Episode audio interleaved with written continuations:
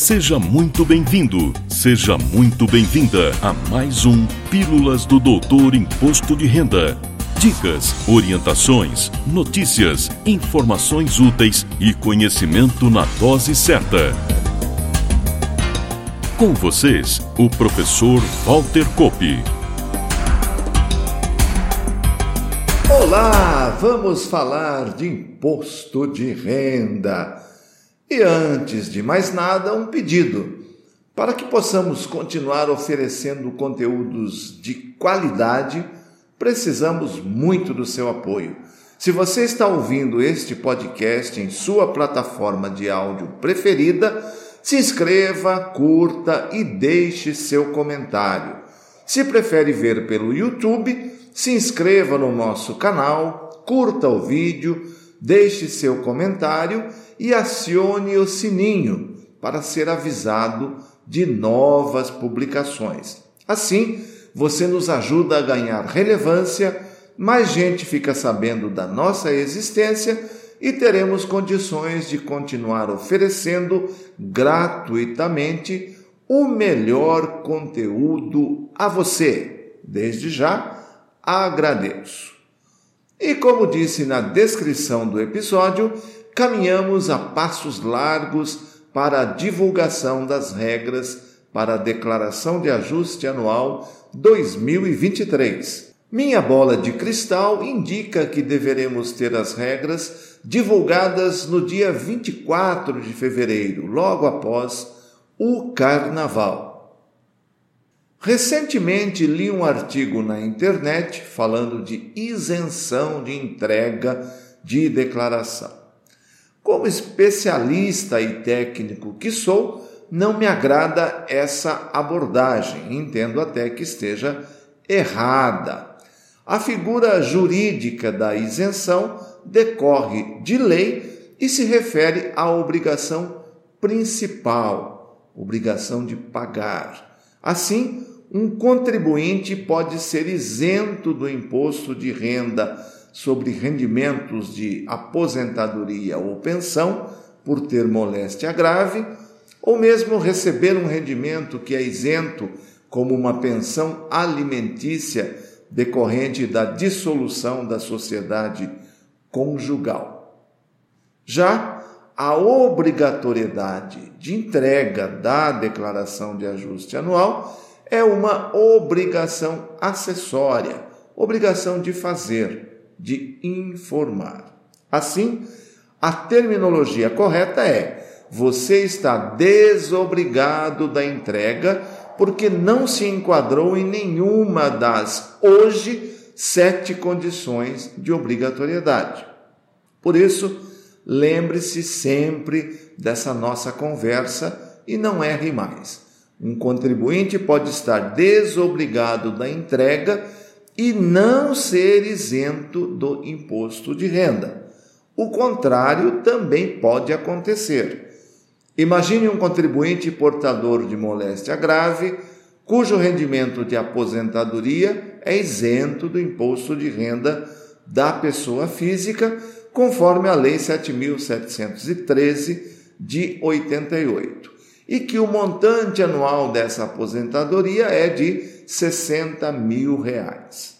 Neste exemplo, o contribuinte é isento do imposto, mas está obrigado à entrega da declaração porque se enquadra em uma das sete condições de obrigatoriedade. Rendimento isento e não tributável superior a 40 mil reais.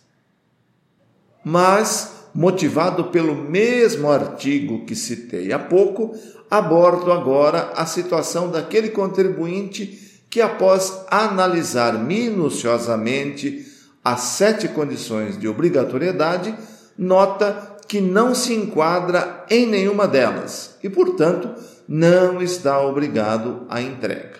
Pergunto: ele pode fazer a entrega mesmo desobrigado? Haveria alguma vantagem em se proceder assim? É o que vamos entender agora. Reforço que basta que o contribuinte se insira em qualquer uma das sete condições de obrigatoriedade para que esteja obrigado à entrega da sua declaração. E que nem todas as condições de obrigatoriedade dizem respeito a rendimentos. Também, ao final do artigo 2 das instruções normativas que baixam as regras, este ano deve continuar da mesma forma, no artigo 2, todas elas, temos algumas informações adicionais importantes. A primeira diz que o contribuinte que possua bens comuns acima de 300 mil reais, valor histórico, e que foram declarados pelo cônjuge ou companheiro, e, cumulativamente, não possua bens privativos acima desse valor, está desobrigado de entregar a declaração.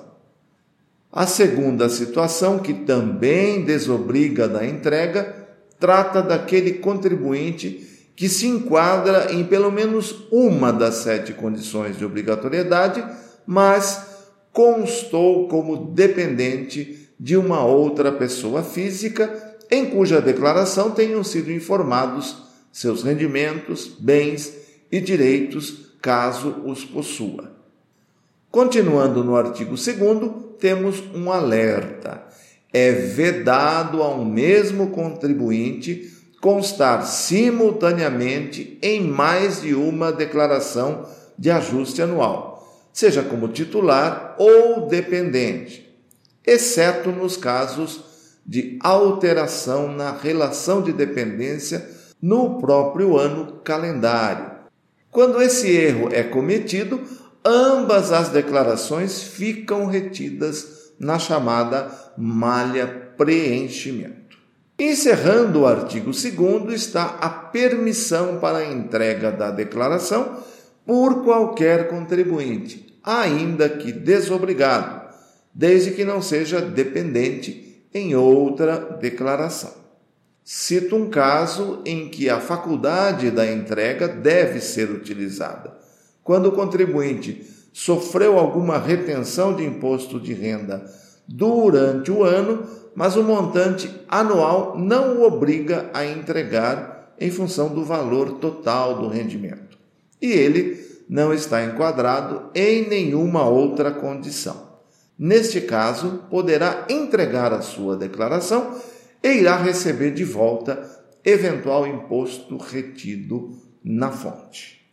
Importante lembrar que, como o contribuinte do nosso exemplo não está obrigado à entrega, não há multa caso sua entrega ocorra depois do prazo.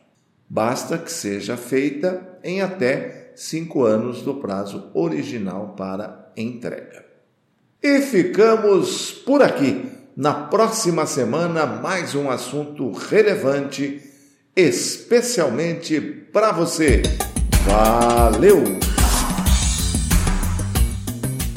Na próxima semana tem mais Pílulas do Doutor Imposto de Renda. Obrigado por ter ficado conosco.